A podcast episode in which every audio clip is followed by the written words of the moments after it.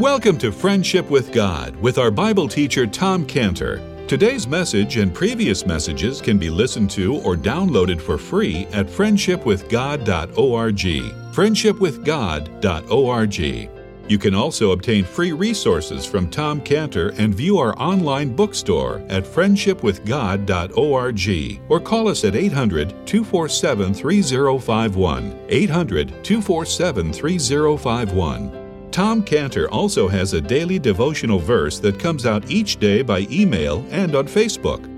To receive this small daily devotional verse that Tom Cantor puts out, you can sign up at friendshipwithgod.org, friendshipwithgod.org, or find Tom Cantor on Facebook by searching for Tom Cantor and Friendship with God. Now, here is our Bible teacher, Tom Cantor. Psalm 146 5. Happy is he that hath the God of Jacob for his help, whose hope is in the Lord his God.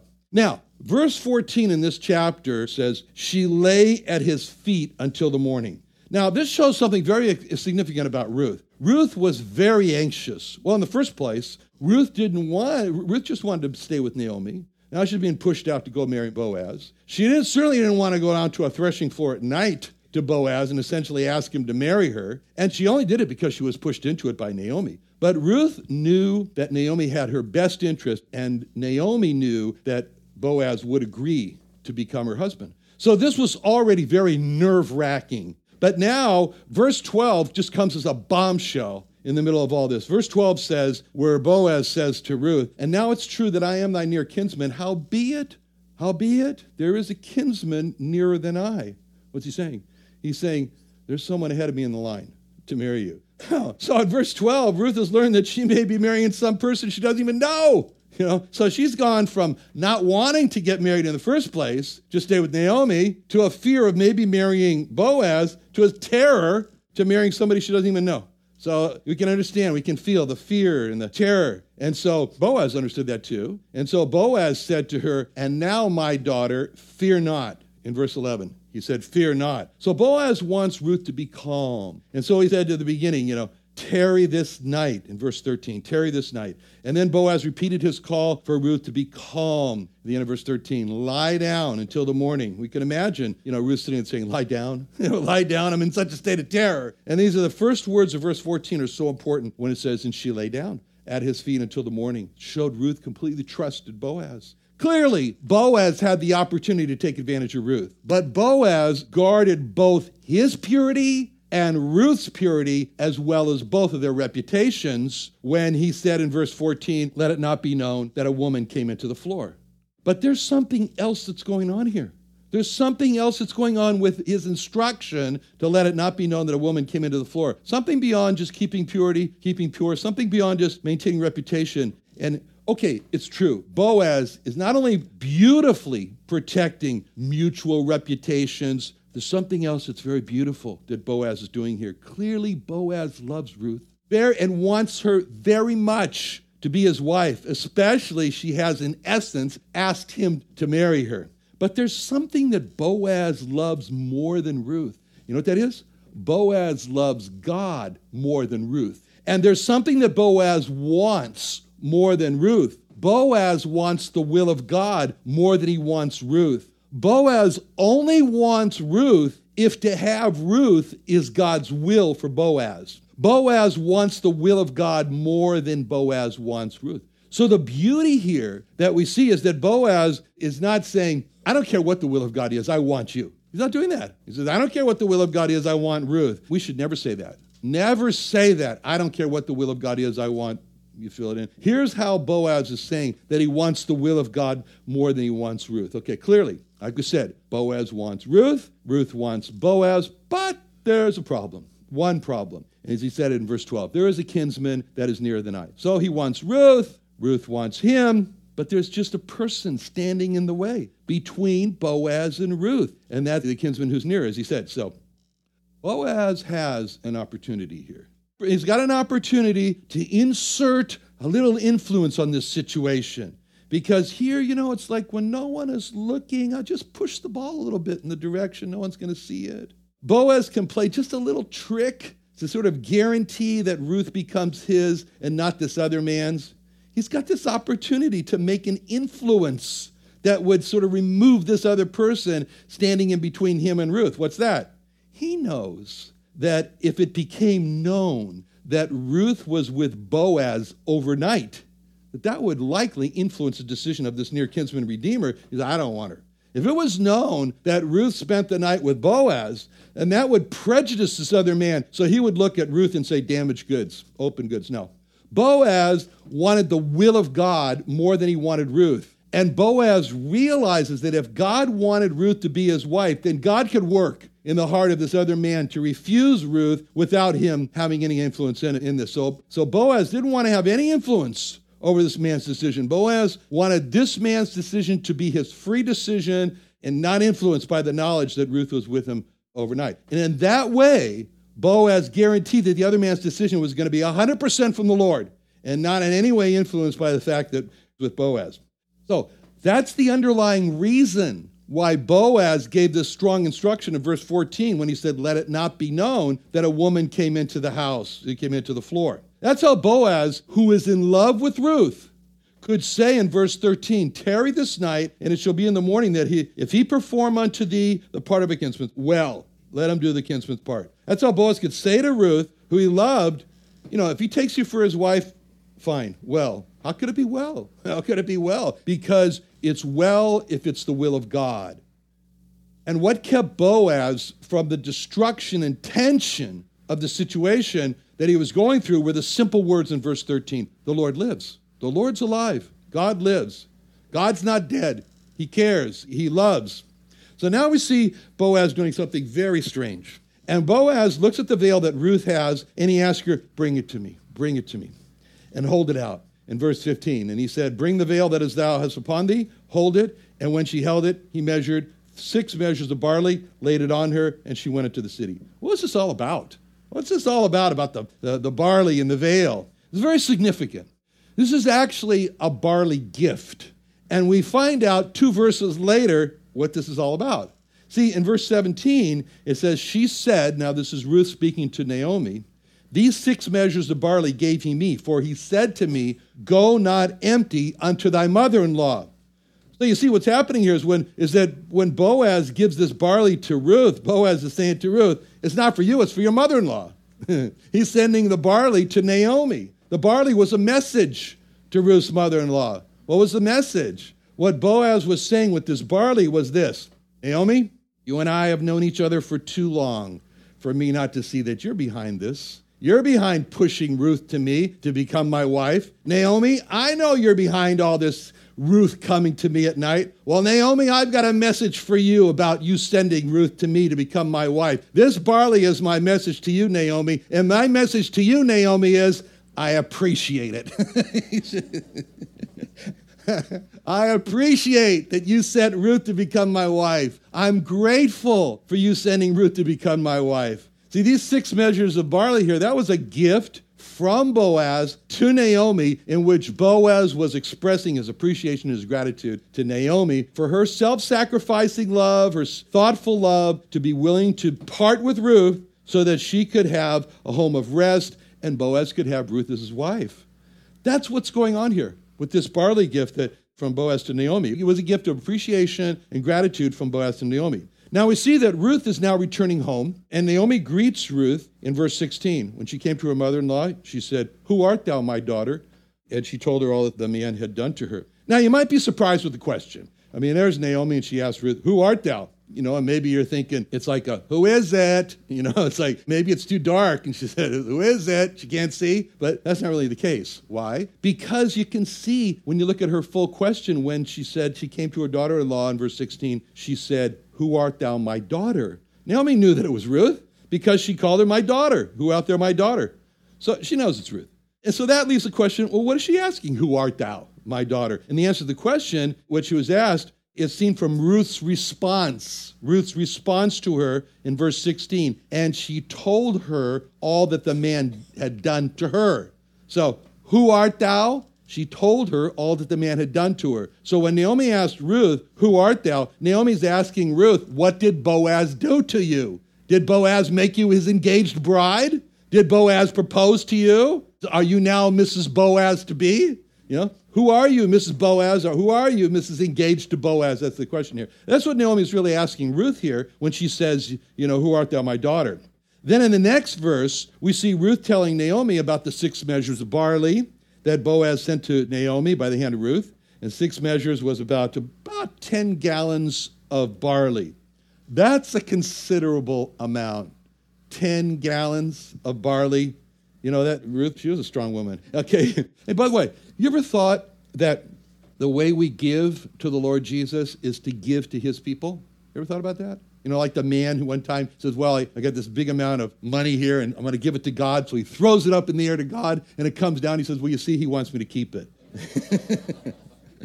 now, Naomi gives to Ruth a great advice, which is where we want to come to now. In verse 18, then said she, Sit still, my daughter, until thou know how the matter will fall, for the man will not be in rest until he have finished the thing this day.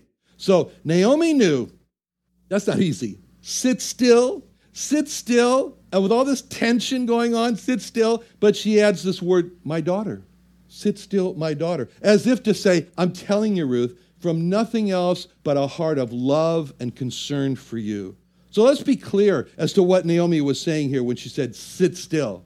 Naomi was saying, just sit still.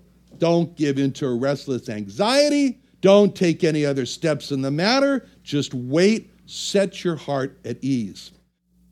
Now, that's not easy to do. This last week, I had a little remote control, operate some lights, stopped working. I opened it up, found out why. Batteries had leaked acid, corrosion all over the inside, ruined, had to replace it. That's a picture of what anxiety does to us. Leak corrosive acid, very corrosive. So, what's Naomi saying to Ruth?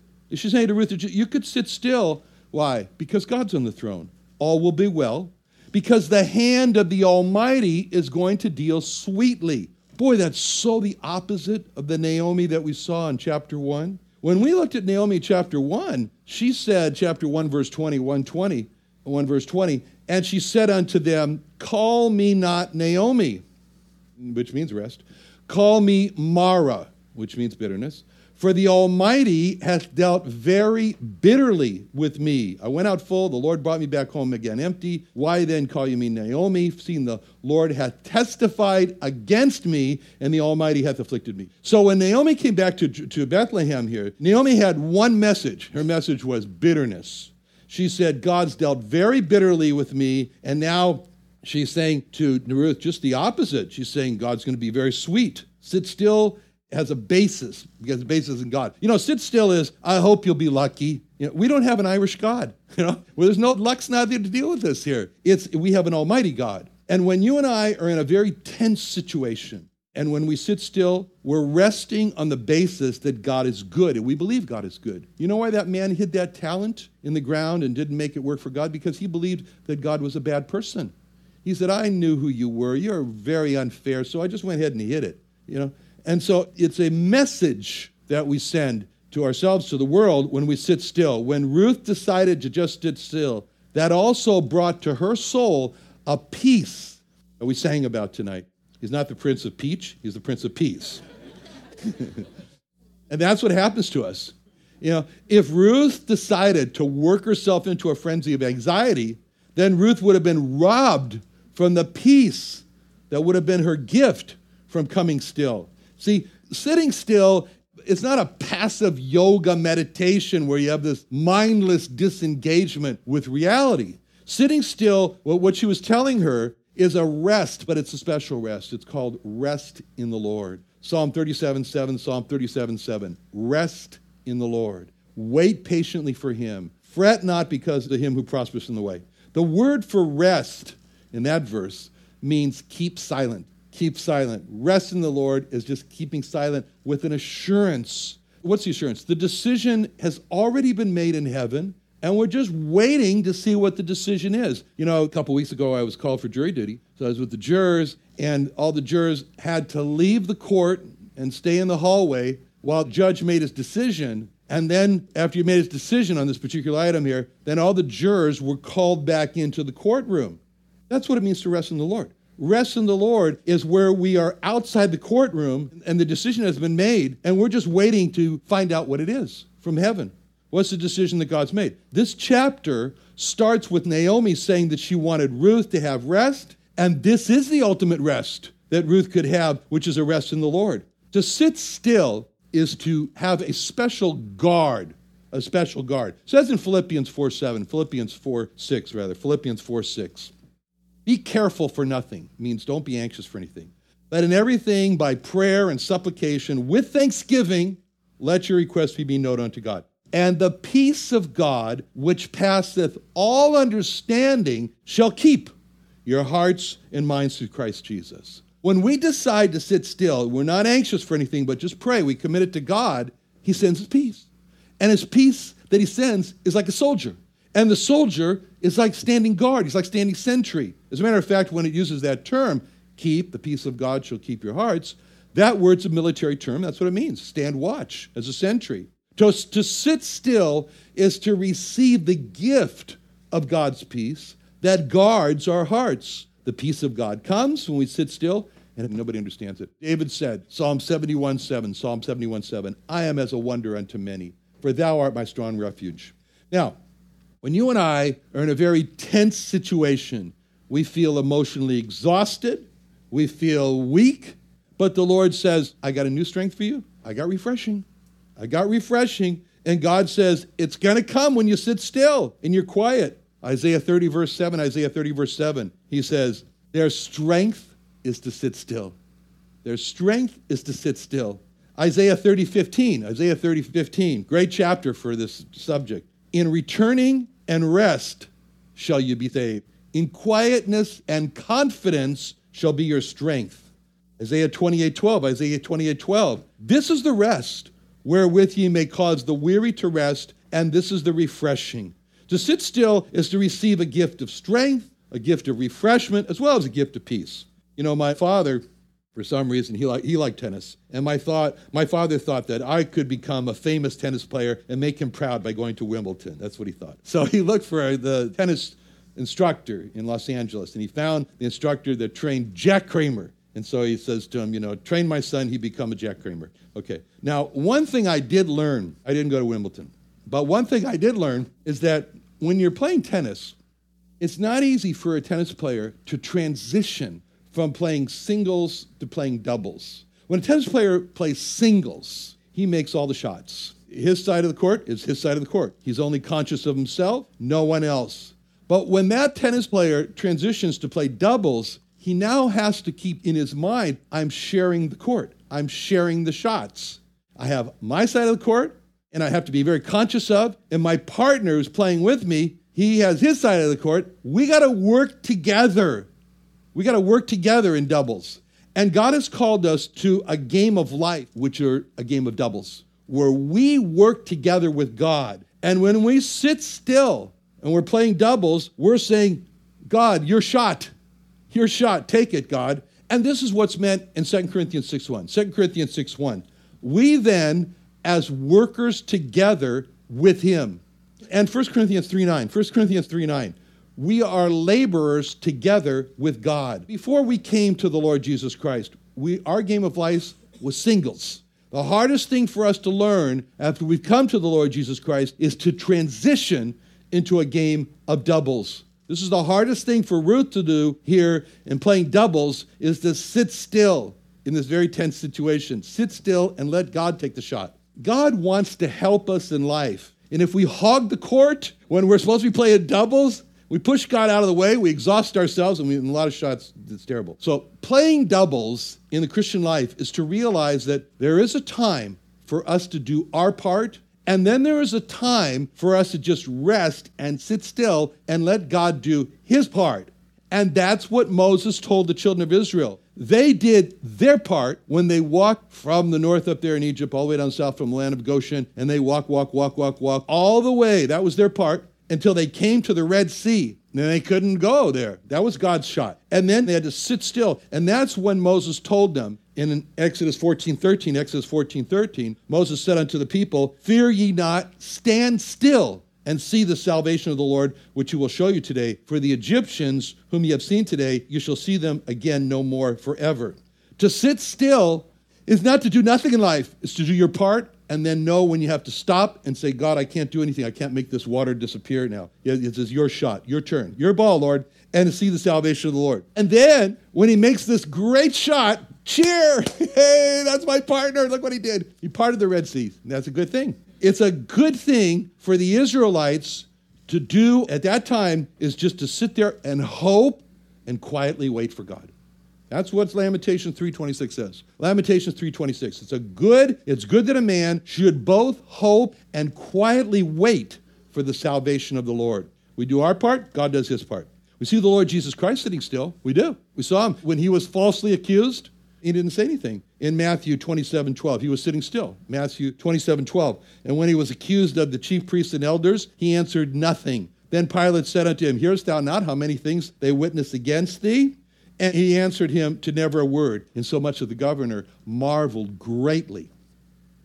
Isaiah 53 7. Isaiah 53 7 talks about the Lord Jesus Christ and describes him as a sheep before her shearers is dumb, so he opened, openeth not his mouth. 1 Peter 2.23, 1 Peter 2.23, who, when he was reviled, reviled not again.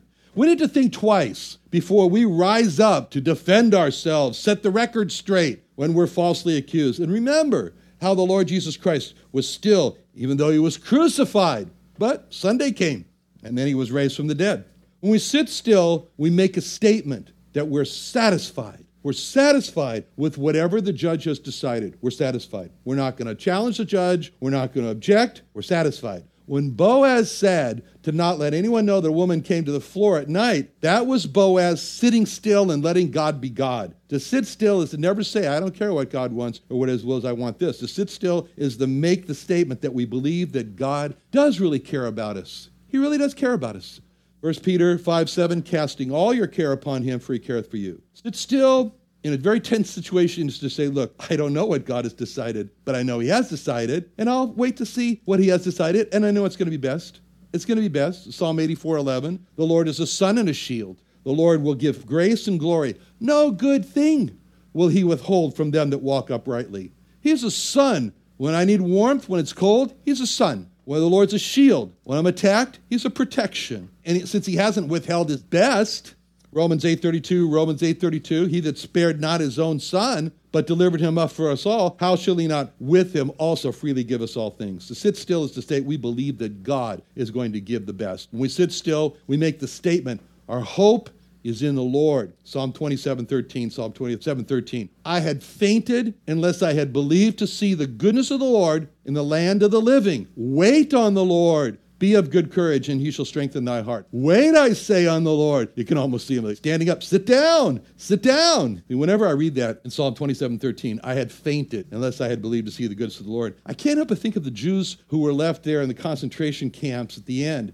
and they had heard that the Allies had landed in Normandy and they were marching to deliver them. And even though their lives had been unbearably miserable, they kept that hope in front of them as the Allies were coming. And they said, The Allies are coming, the Allies are coming, we're going to be delivered, we're going to be delivered. And they didn't faint. To sit still is to believe that God's coming, God's coming, He's going to deliver. Psalm 55 22, Psalm 55 22. Cast thy burden upon the Lord, He shall sustain thee. He shall never suffer the righteous to be moved. Let's pray. Father, thank you so much for being a God that we can sit still before, that we realize, Lord, that what we fear is a, all about wrong conclusions that we make against you. Help us, Lord, to exalt you and to show that by being still in tense and anxious situations. In Jesus' name, amen.